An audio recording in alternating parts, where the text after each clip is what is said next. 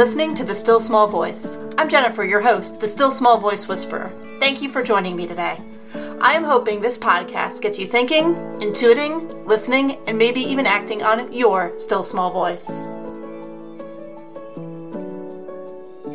I'm a little different. I feel I should tell you this up front. I spend a lot of time in silence and solitude because I cannot be myself without it. I do what I do without necessarily checking in with others and the world around me. This makes me a seemingly socially awkward and antisocial person. However, I just don't abide by doing things because everyone else is doing it or because that's what you're supposed to do. So, with that in mind, I want to let you know that these podcast episodes are going to be a bit different. You don't need to listen to me talk. You don't need more information from a guest interview, or any more information at all, actually, from anyone. Except for you. You need your information, and you need to hear from you. So, this is what we're going to do. You are the guest this season. I'm going to interview you. In each episode, I'm going to ask you questions, and I'll give you about three minutes for the answers. I invite you to speak out the answers just like you're the guest. Or maybe you need to answer them in your mind instead of out loud if you're listening to this at work or in a public place, or not. You do you. Here's your opportunity to listen to the most intelligent, loving, and authoritative person in your own life. Others know things and can teach you, but at the end of the day, it really is all about you. It's about what you think and believe that really, really matters. We can spend too much time listening to others and not to ourselves. All right, let's get started. Welcome to Listening to the Still Small Voice. I'm so excited to be interviewing you. Thank you for being on the podcast today. You have decades of experience in work, education, relationships, and overall life experience. I am so excited to hear from you today and about how you are in the world. We talked at the end of last week's episode about differentiating between your still small voice and the voices of society and parents and peers and friends and culture, etc., etc. I'd like to touch on that again today um, and wonder if you have anything else to say about it. How do you tell the difference between your still small voice and all of those other voices?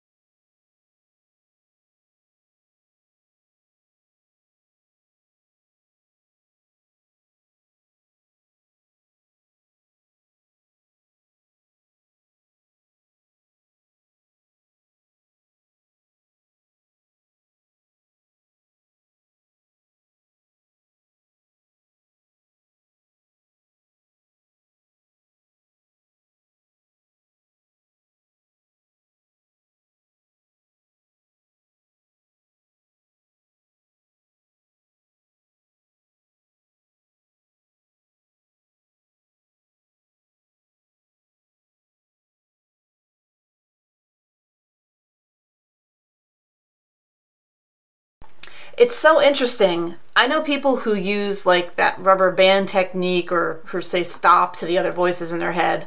Um, and then there are those who integrate the voices and like take what they need and leave the rest. And they've got some like system that they go through it with um, and just all sorts of other techniques. It, it, really helps to hear what others do and, and how they discern it. Um, you know, we have so much noise and information in our world. We really need to be careful about what we listen to. I want to move on to maybe some funner questions, if that's a real world. I'm making it up. I, I think it should be. Uh, kind of lightning round style, asking you to answer from from your still small voice. Uh, so if we take a moment just to take a few deep breaths to kind of like get ready for the lightning round and get focused. Um, so I'm just gonna sit here and we're just gonna take a few moments and take some deep breaths in through our nose and out through our mouth or out through our nose, maybe sighing it out.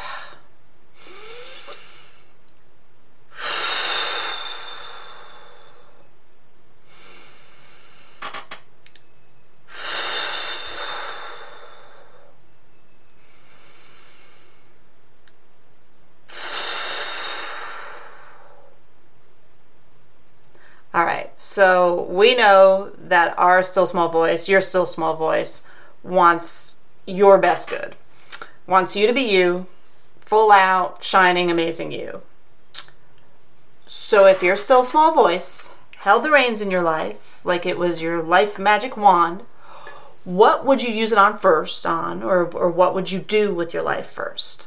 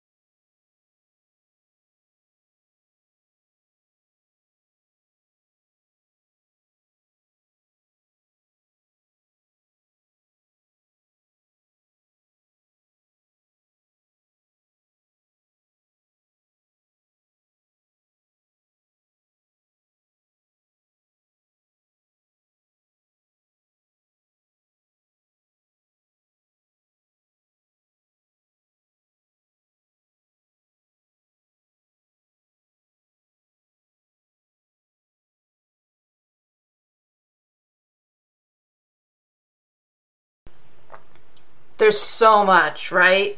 I mean, we could keep listing things for hours, and you've gotten me thinking of some things I want to put on my list, uh, but we won't do that though. uh, I would say after this initial reaction, now that you've gotten that out, what what would kind of your next steps with that magic wand be?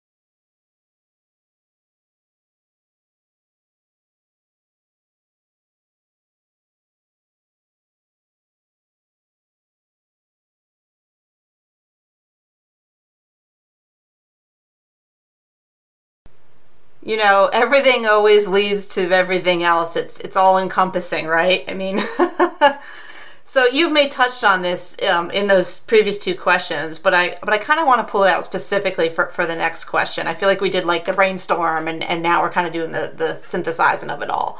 Um, so i want to talk about fun. Like what you would do or create or where would you go just for fun just for you, not for anyone else, you know, not unless they, of course, agree to it wholeheartedly. We're talking about not worrying about family or friends or what anybody would think. What would you do with that magic wand for fun?